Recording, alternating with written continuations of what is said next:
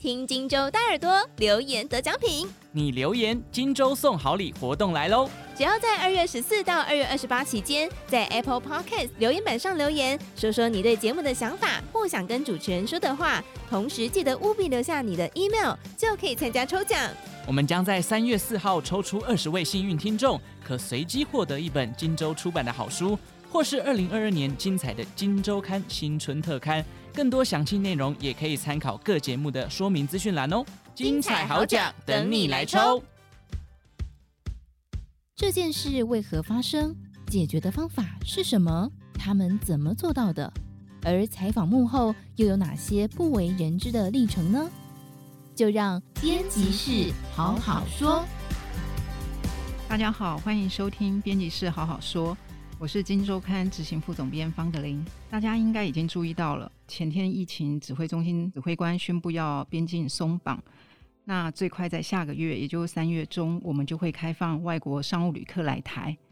那除此之外，入境的检疫天数，我们也会从现在的十四天缩短成十天。所以看起来，呃，经过两年的封锁边境之后，我们开始要正式进入逐步解封的阶段。但是从我们的民调来看呢，民众看起来是有点担心，这个确诊数如果增加的话，那该怎么办？所以今天我们要来谈一谈疫情中心为什么要在这个时候决定要松绑边境。那今天到现场跟我们一起谈这一期封面的主题是我们的主编郑敏生，敏生你好。嗯，听众朋友大家好。好，你前天有专访了那个陈时中指挥官嘛？哈，那你要不要先来跟我们谈一下，就说为什么这个时候？他要抛出这个议题，就是说我们要开始进入逐步解封的阶段。好，他主要在这个时候宣布，并不是说我马上就要解封。他的最重要逻辑是说，今年下半年，大概可能六七月以后，全世界都会开始开放。嗯，那如果台湾还继续维持我们现在很严格的边境管制的话，那可能有人想要来台湾做生意的，要来投资的，要来找产品下订单的人进不来。嗯，那可能就会转往我们的竞争国家，譬如说韩国啊、越南啊这些地方去。嗯，那台湾的经济就会受到很大的冲击。那你可能问啊，六七月才要开啊，我们现在干嘛要这个时候宣布？嗯，那其实因为我们台湾人对于疫情一直非常非常谨慎，其实我们很多人对去年那时候三级封城不能出门的时候还余悸犹存，所以听到说哎、欸、要开放外国人进了台湾跟缩短检疫的天数，大家就很害怕，所以。其实指挥中心有点想说，我们现在先宣布，然后我们先做准备，嗯、循序渐进，一步一步的开放。那到六七月，其实如果状况好的话，我们可能可以开的程度比较大.所以有点是预做准备的概念这样子。嗯、现在才做这个宣布。可是他是说下个月三月中，对，至少是先是商务课嘛，对不对？哈，商务课可以进来，对，然后检疫天数缩短成十天这样。那刚才听敏生讲，比较像是第一个主要是经济的考量，然后另外主要是因为国际上已经开始大部分的国家都这样做了。对。那台湾现在的这个管制的方法，在全球来看，你觉得我们是不是是处于是比较严格的国家？对，我们就真的去找了一下哦，就其实我们发现中国是全球最严啊，因为中国跟香港他们就是。一有发生病例，他们就整个把它封城阻绝起来了。那你如果要进中国的话，你要隔离十四加七嘛，就是非常非常的严格，是中国。嗯，但除了中国以外啊，就是我们看欧美国家，欧美国家现在就是英国啊、法国、德国这种我们熟悉的，还有美国。其实你只要完整接种，然后提出你上机的时候四十八小时或七十二小时之内的 PCR 阴性证明，其实你是不用隔离，嗯、完全不用隔离，所以你可以自由去的。所以其实我们大家现在觉得我们不能出国旅游，不能出国玩，其实不是。所以我们回来很麻烦，就是我们其实可以出得去的，对，所以那亚洲国家它就又不太一样，亚洲国家有跟我们一样比较严的，像日本，日本他们在第一例奥密克戎出现以后的隔天，他们就停发外国人的短期签证，除非你有永久居留权，所以我们是真的不能去日本玩，嗯哼，对，日本是严的，韩国也是，韩国就是你去你可能。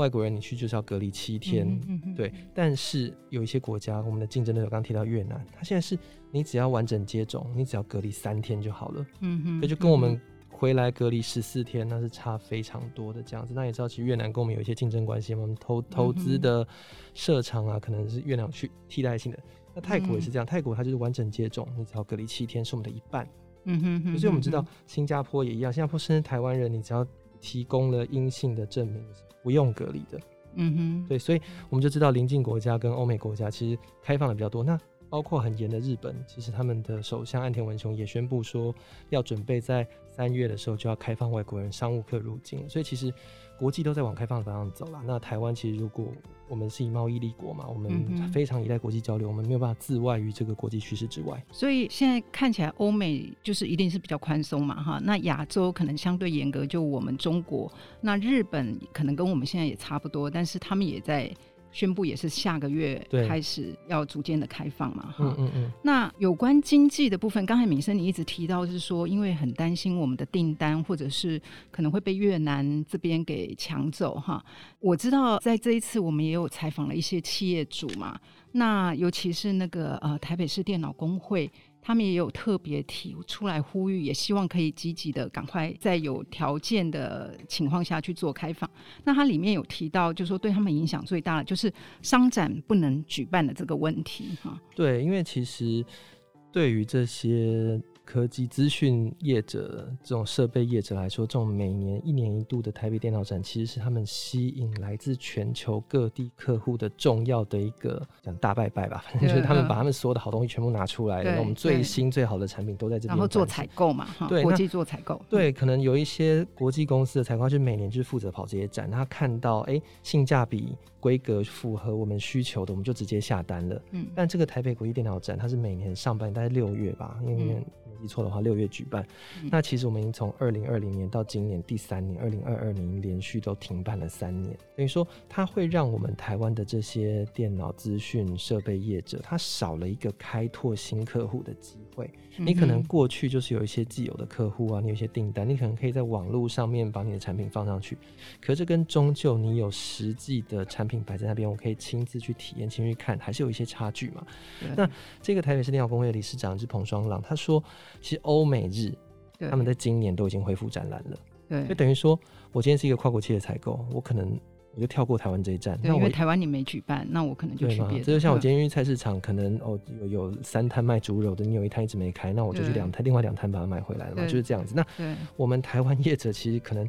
长期以来，我每年就是预计我在这个电脑展，我要有一年的营收可能百分之二十，类似这样子。嗯嗯。那我我就没了。那这一块，那尤其是欧美日，以前是大家都没有嘛，那大家从线上来来来采购。那可能影响不大，但是别人有我们还不开，他们就非常非常的焦急，嗯、想说，哎、欸，我们台湾真的要可以继续这样子下去对，对，所以除了这个商展不能办之外，另外还有就是说。嗯、呃，台湾这几年其实吸引很多外资，就是要过来台湾投资嘛。那这个投资他一定要实际去看场地呀、啊，哈，要去接洽，他不太能够做线上的。对。那这些如果我们的国门还是一直都封闭着，那当然这些机会可能就会慢慢的流失，这也是一个比较大的经济影响的层面。对，没错，就像是你要买房子好了，你不可能线上看房啊，对，就是你线上顶多先看一下，三百六十度都给你看完。是不是有些东西还是一定要实际？对啊，你要去看一下你旁边到底离捷运站远不远，来附近有没有便利商店啊，或者你的公共设施、交通系统，对，嗯、就是采购跟投资都一样，你。金额越大的，你越想远见为凭嘛。你今天在网络上买个三百块牛仔裤，你会买，但你要买三万块的手表，你不太可能，就是网络上随便就就就下单，就是这个概念。所以对业者来说，经济部也非常希望能够在防疫优先的前提下，能够适度的开放一些经济活动嗯。嗯，所以经济的层面我们刚才讨论到了啊，但是经济当然很重要，但是如果不是很安全的情况下，我猜我们也不会开放。那现在这个疫情走到这个阶段，它是不是已经有？一些可以开放的条件呢？对，现在因为我们最新最担心的这个病毒叫 Omicron 嘛，就是最新的变种株。那它其实有几个特性，我们台湾的指挥中心有去统计我们的确诊病例的特性，再配合 WHO 全球的资料，我们可以发现，第一个，它的潜伏期非常的短。嗯，就以我们台湾所有境外移入的 Omicron 案例，指挥中心有统计，从十二月到二月中，它四百三十九例里面，其实落地二十四小时内的。被检出来的就是你已经染疫，然后被检测出阳性的已经六七成了，嗯，对，然后你七天内就已经百分之九十五点多，嗯，那十天内就是百分之九十八，也就是说百分之九十八的染上 Omicron 病毒的新冠肺炎确诊者都会在十天内被检测出阳性。嗯，那其实你要知道，十天这个事情，很多人是十四天被采出来，并不代表他是真的第十四天才有阳性，因为我们现在的隔离是第七天。七加七嘛，我们第六天、第七天先采，那到第十三、第十四天的时候再采，所以有些人他可能第七天的时候没被采到，他下一次被采到已经是十四天了，但并不代表是他第十四天才被采到，他可能其实第八、第九天就采到了。嗯嗯嗯，对。那九十八，所以他那个比例又会更高，可能接近九十九。那指挥中心就认为说，如果我们现在把检疫时间十四，十四是因为符合过去的病毒嘛，潜伏期很长达十四天，所以最安全。十四天如果没有发病，大概可以确定你没有染疫。那现在的 Omicron，它如果十天内有百分之九十八会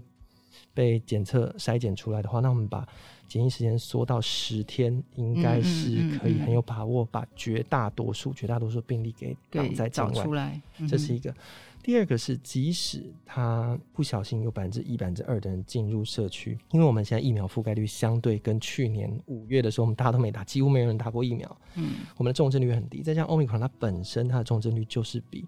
过去的几种病毒再再低一点，所以它其实对医疗资源跟医疗体系造成的负荷跟压力会相对于去年小。然后再加上，其实我们这种框列隔离的疫调其实都做得蛮扎实的。如果我们可以很快的把它堵住。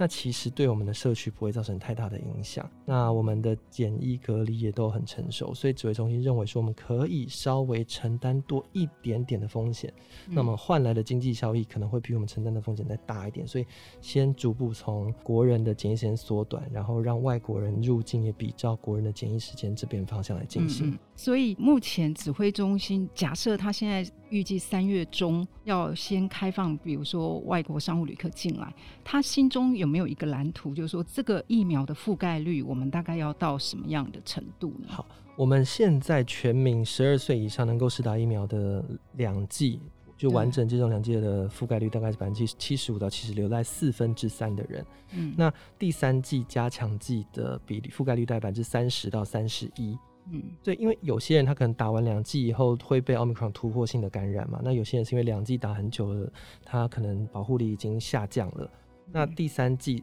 如果没有打的话，其实它还还是有比较高的风险染疫。那指挥中心希望能够在三月中的时候，至少把我们第三季加强剂的覆盖率冲到百分之五十，至少一半的人有第三季的防护率。那即使是有一些些。很少的境外一入境到本土社区，那我们本身国民的防护力也较高，是会可以比较承担风险。那这一次因为这个政策算是一个蛮大的变动了哈，所以这次《金周刊》也有针对这个议题，我们去做了一些问卷调查。那我们也做电话访问。那目前的结果看起来，民众确实是对这个呃松绑是有一点担心。目前赞成指挥中心就是说开放外国商务旅客进来，大概百分之三十七点四。啊，那赞成缩短疫检疫天数，就是从十四天到十天，大概百分之三十，也就是不同意的人其实都超过五成以上，那表示大家对这件事还是蛮担心的哈。这个我们也有找一些学者专家来解读，他们也有解读一下，就说为什么民众对这个东西有点担心。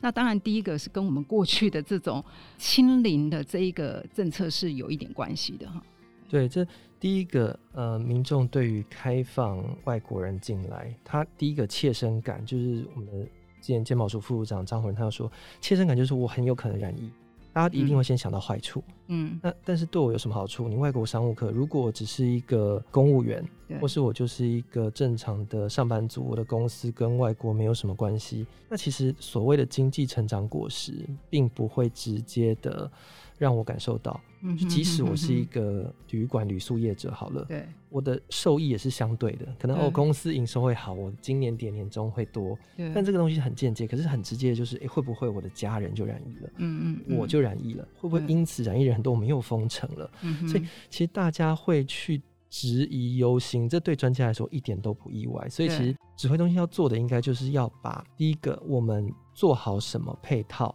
为什么我们现在缩短的道理是什么？其实风险并不会增加这么高，增加这么多。好好跟民众说明。再来就是我们好好去打疫苗，打第三剂，其实我们重症率会很低。那其实有时候就是甚至隔离吃个药，就是休息一下，你就会自然好，不用到住院，也不会重症。就是把这些事情花时间慢慢的跟民众说明，然后说明你的防疫管制措施，是那才可以让民众的疑虑给慢慢降下来。其实呃，有一个企业主黄崇仁，他就有建议啦，就说因为现在每天的指挥中心，他他公布的还是以确诊数为主嘛，哈，就说今天确诊多少人，当然这个讯息是要公布，但是他觉得如果我们可以再更多强调，就是说这些确诊者他们的症状通常都是很轻微的，甚至是没有症状的，如果我们可以把这样的资讯再广为宣传，然后降低大家的疑虑，那这样可能大家对未来要松绑这件事情，他的担忧就不会这么的大。对，其实我这次采访了一个，就曾经他在美国染疫的人，嗯，就是他去年底去的美国，然后他就是回来，我们要验 PCR 嘛，就是要拿阴性才可以登机。就、嗯、他今天发现，哎、欸，不对，我阳性哎，嗯、然后他就想说，哎、欸，对了，喉咙是有点痒痒的，痛痛的，嗯，然后他就阳性，那。美国人就说：“那他不能搭飞机，他不能搭，因为他拿不到阴性，嗯、他就不能搭飞机回台湾，台湾不会让他登机。那、嗯、美国人就跟他说：‘好，依我们的法律，你就自己在家五天，嗯、然后你戴口罩戴好，你不要去人群聚集的地方，嗯、就这样子，完全是信任你会自己做好自主管理，就没有人再打电话给你了，不像我们台湾会一直关心你到底有没有跑出去。嗯、那他的症状是说，我就是真的喉咙痛，然后有一天好像忽冷忽热，然后一天肌肉酸痛，但他说完完全全不是那种。”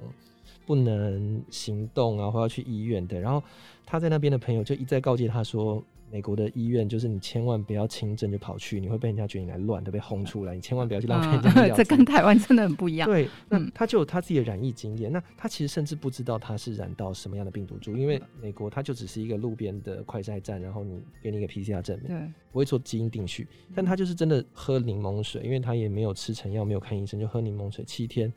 他的症状就好了，嗯、所以其实我并不是说每个人染疫都可以像他这么幸运，但他因为他有打了两剂疫苗，对、嗯，那他确实他就就是感冒了一阵子，那并不是说，呃，我染疫了我就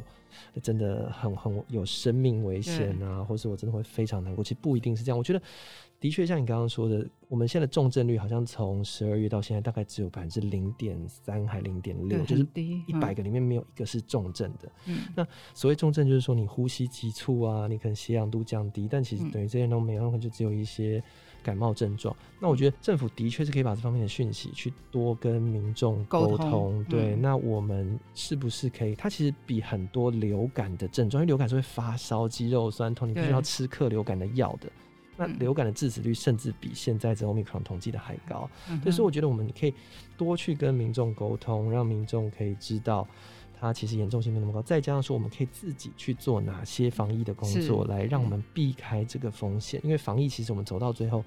已经两年多了，我们不能只靠政府把所有的病毒挡在外面了，就是我们还是要自己负起一些责任。那我觉得民众如果知道自己可以做什么来回避这些风险，那也可能会对政府开放的接受度再高一点。对，你先讲的蛮好的，因为这一次我们也访了一个公卫学者陈秀熙嘛，哈，那他也有建议，就是说如果走到未来的这个疫后，就是说比较松绑的这个疫后的生活来讲，那你的防疫真的就是不能完全只仰赖政府，哈。可能自己也要做一些事，他就举例，他说，因为现在长者的那个打疫苗的覆盖率比较没有那么高嘛，很多长者他可能担心副作用，他不愿意去打。但是台湾也不可能强迫人家去打疫苗，所以如果将来比如说年轻的人，你到了公共场所之后，你可能回去你要自己有自觉的说，我可能就是三天内可能不要跟长者有比较密切的接触。对，像类似这种比较类似自主管理的东西，其实一般的人是可以做的。那我们需要有一个疫后的比较新的一个疫情的生活的指南，这样。